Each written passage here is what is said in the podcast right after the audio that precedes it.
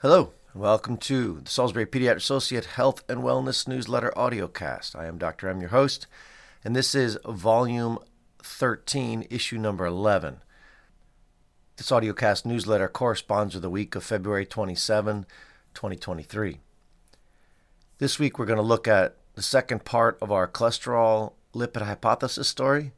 We're going to look at head trauma and also recipe of the week. Free thoughts this week just breathe. Take some time and just breathe.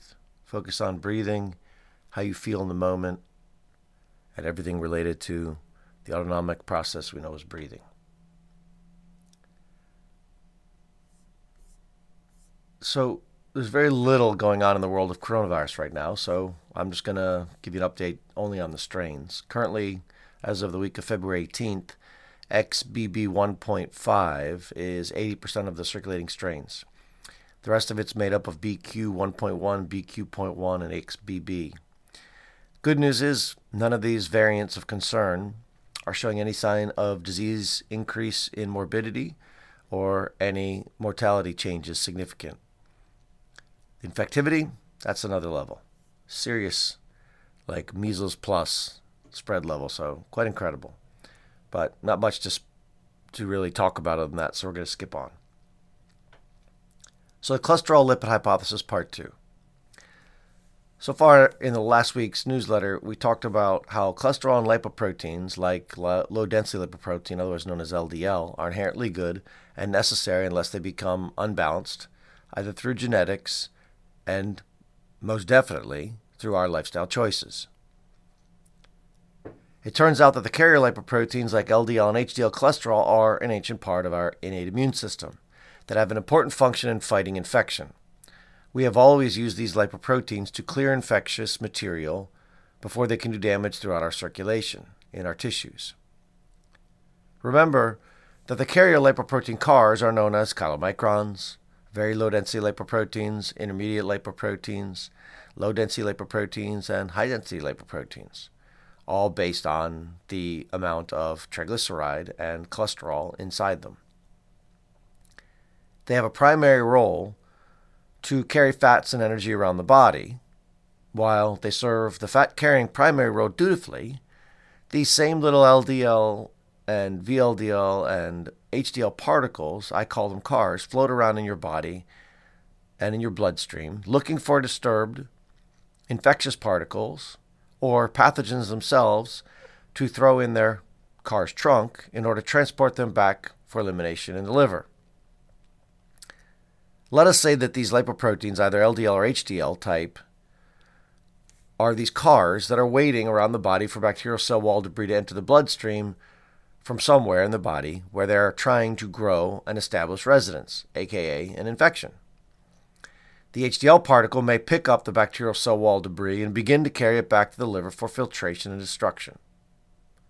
Let us also say that the volume of bacteria and bacterial cell wall debris floating around are elevated to a point that they are causing a consistency of increased volume and number of lipoprotein cars being produced to handle the burden. That's an interesting hypothesis. Genetically, there is some evidence that a certain group of humans have genetic mutations like apolipoprotein E type 4 and PCSK9 or proprotein convertase subtilisin kexin type 9 serine protease. Variants that increase the circulation of these lipoprotein cars in order to play a large part in our ancient rapid reaction force called the innate immune system that may have been highly protective in a pre antibiotic era. Remember from earlier discussions that these types of mutations exist for a reason and are not mistakes. There must be an evolutionary pressure in society for this mutation to persist. My hypothesis is that these mutations, like ApoE4 and PCSK9, that are now associated with heart disease because of our current lifestyle choices used to be greatly beneficial when infection was our greatest risk of death.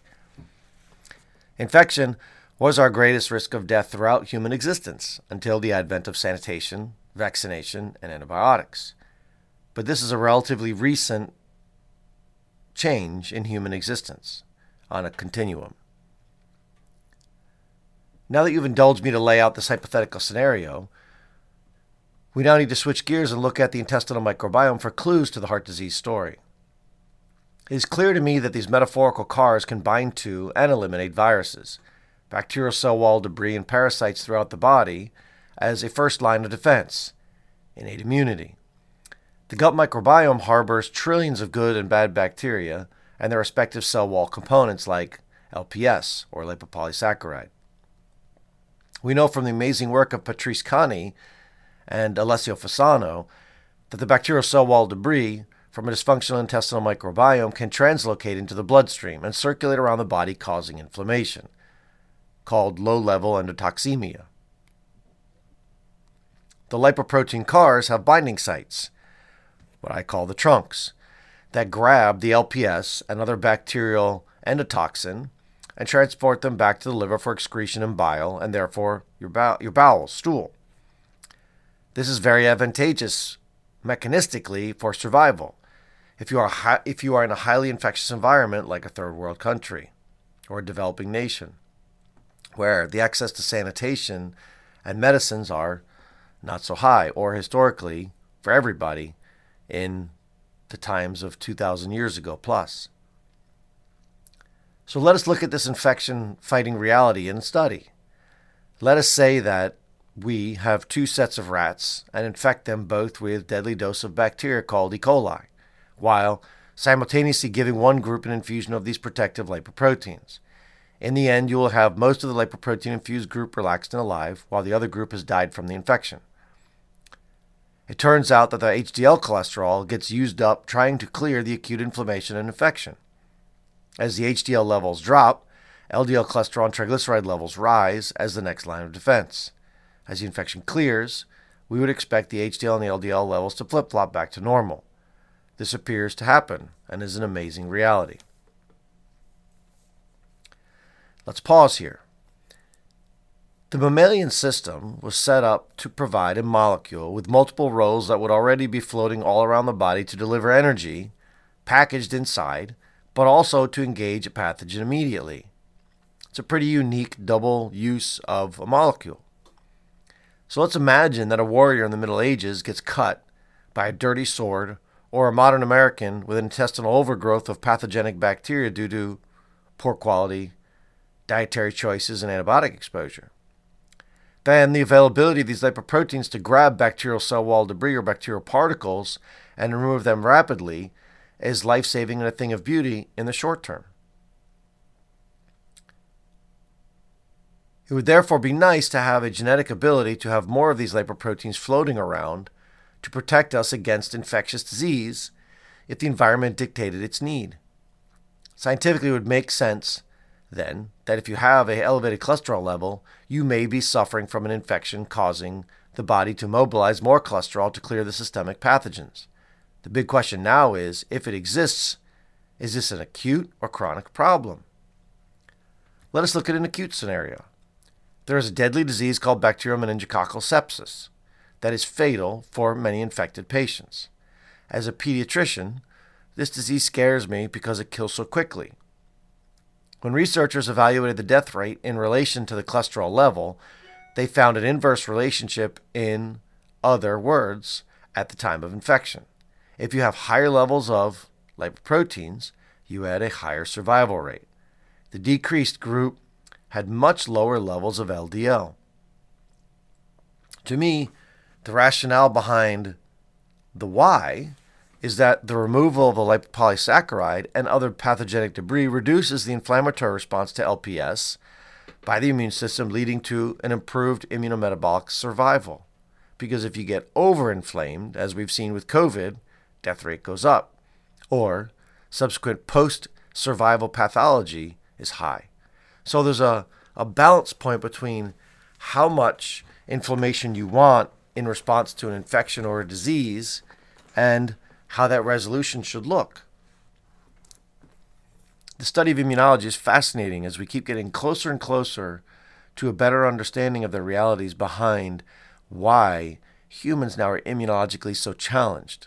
And a lot of it has to do with the innate immune system and how food triggers problems inside our body that then trigger the immune system to be on high alert constantly. After years of studying the various microbiomes in the human body, it would stand to reason that one of the major risk factors for human disease of all kinds is intestinal dysbiosis, or poor quality gut bacteria. To me, this is true, and there are a litany of studies showing this fact to be true for chronic disease.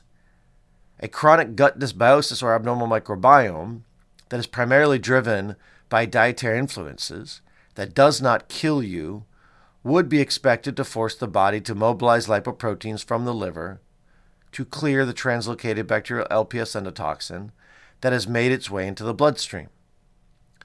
The increased levels would be a response to infection and not just a cause of CVD. Thus, the elevated levels of cholesterol in the genetically susceptible individuals is a response to this burden. This is exactly what I believe happens in the cardiovascular disease world when individuals have elevated levels of lipoprotein and have disease. This is not to say that we do not need to worry about the higher levels because we do, as they directly correlate with negative cardiovascular disease outcomes. Just sort of an understanding of potentially the why.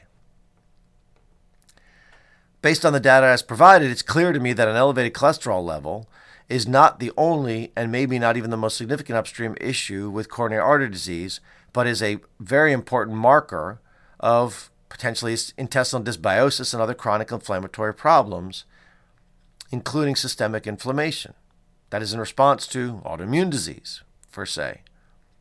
There's a lot going on here. Thus, I believe that the, the bigger antecedent upstream player in this game is the word inflammation, but also gut dysbiosis. And to me, that means ultimately the dietary influences that occur over our lifetime. For example, there is a two-fold increased risk of cardiovascular disease in patients with autoimmune disease. There's got to be a reason for that. Why would somebody with an autoimmune problem have twice the level of cardiovascular disease in the natural population? Autoimmune disease has a hallmark of chronic inflammatory burdens. When you get an autoimmune disease patient sick in the clinic, when you when you see them and they're in an ill state, their CRP are a marker of inflammation, their ferritin level, their SED rates, all these things that we check for inflammation levels are super high. So inflammation is a common known among these patients. And oh by the way, inflammation is associated with intestinal dysbiosis. And oh by the way, high sensitivity CRP when elevated is a marker of impending potential damage to the heart. There's a link here.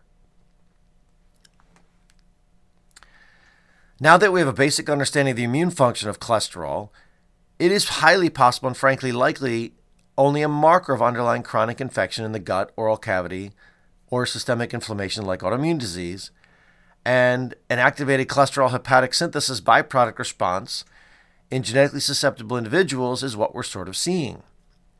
In certain individuals that have genetic, genetic single nucleotide polymorphisms for either the lipoprotein receptor function or intestinal reabsorption of cholesterol or lipids, or the elevated cholesterol that does not get cleared appropriately from the liver and intestines after it is upregulated. And then the cholesterol volume is likely to cause a concentration gradient, pushing the lipoprotein into the heart vessel wall, leading to atherosclerotic events to take place over time via immune system sensing, engulfment, and deposition in the artery wall. The model proposed by most cardiologists comes to life and is legitimized at this point. But again, I sort of think of this in terms of they're not mutually exclusive. What the world of cardiology believes that the cholesterol is the main player, I'm not discounting that. What I would really like to know is how things like these genetic single nucleotide polymorphisms, like ApoE4 or potentially genes like ApoC3 or PCSK9, how they are involved in elevating these levels of lipoproteins at baseline, the ability to do this, that again may have been evolutionary advantage a long, believe evolutionary advantageous a long time ago, but now may be problematical in the context of our intestinal dysbiosis. And so, if we do have these high volumes of lipid cars floating around our body because we have chronic, what appears to be a endotoxemia, then oh boy, you could have a concentrating concentration gradient. And oh boy, then you could have what we end up seeing as typical coronary vascular disease. So, for this week, I'm going to stop here because this goes on for four more weeks.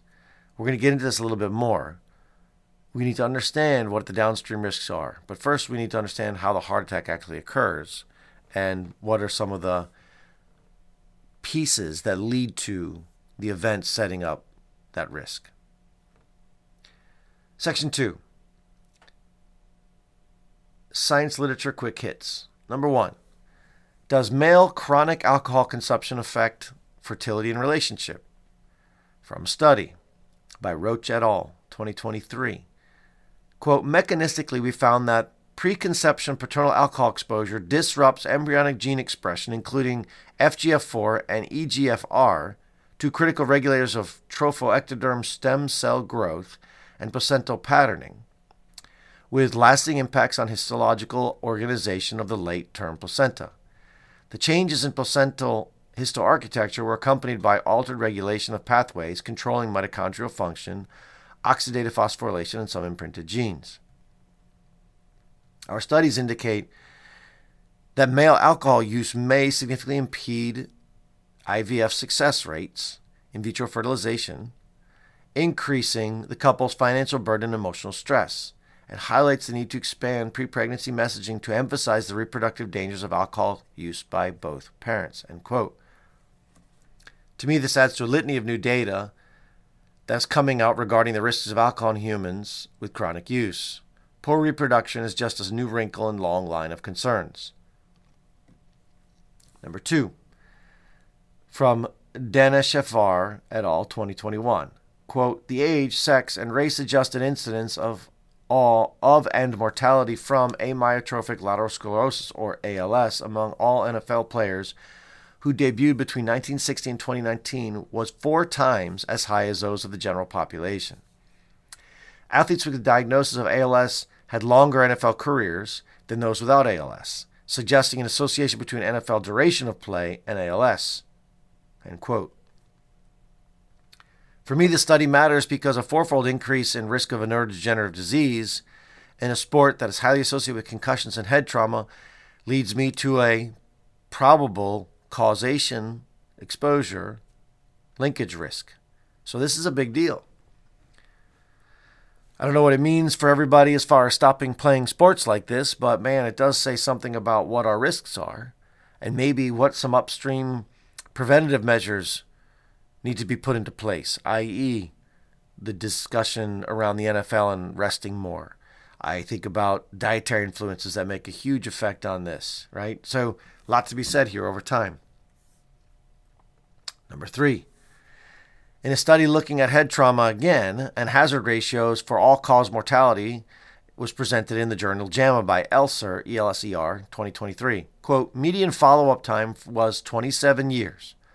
Head injuries occurred among 2,400 participants, most of which were classified as mild. The hazard ratio for all cause mortality among individuals with head injury was 1.99 compared to those with no head injury, with evidence of dose dependent association with head injury frequency. One head injury equals a hazard ratio of, excuse me, 1.66. Two or more head injuries, hazard ratio of 2.11.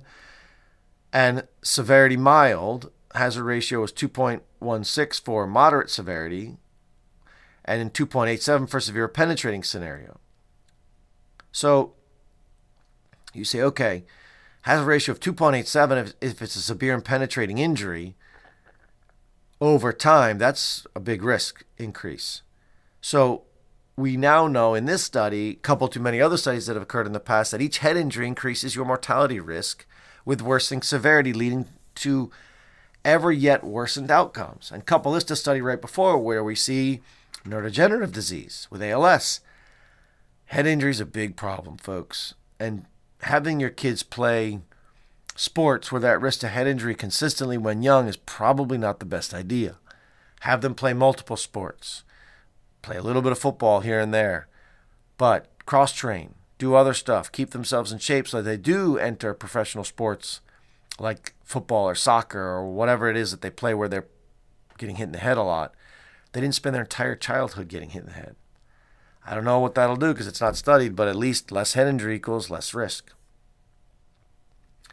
So the take home point is we need to do all that we can to reduce head injuries first and foremost by using quality equipment as well as protective training to limit the risk of head injury, i.e. learning how to tackle, learning how to hit. We need to encourage omega-3 fatty acid intake to prevent and or resolve the post-injury inflammation. I am a big fan of baseline fish oil intake with increased dose post-injury. We need to encourage healthy food consumption to also reduce brain inflammation, but also systemic inflammation. Section 3 is a kale and chickpea salad. There's a link in the newsletter, as well to all the other discussion points so far. Any of the studies cited are also linked to the newsletter. A kale and chickpea salad is loaded with micronutrients like vitamins A, B6, C, E, K, iron, magnesium, manganese, calcium, potassium, phosphorus, as well as good macros like carbs and protein bolus of necessary micronutrients for the everyday metabolism and bone health of humans. Kids will eat this if you offer it to them without question of whether they will or won't. If you offer high quality food at every meal and let them choose from that plate and don't offer other foods that are not good for them, you will eventually win the battle of getting kids to eat healthy. All right, folks, that's all for this week. The song of the week is Freddy Jones Band in a Daydream. As always, the link's in the podcast. Hug those kids. Have a great day.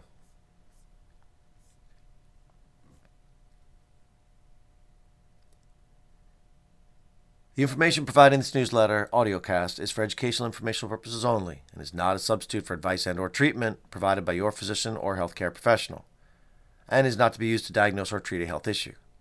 This newsletter does not constitute development of a provider patient relationship. Have a great day.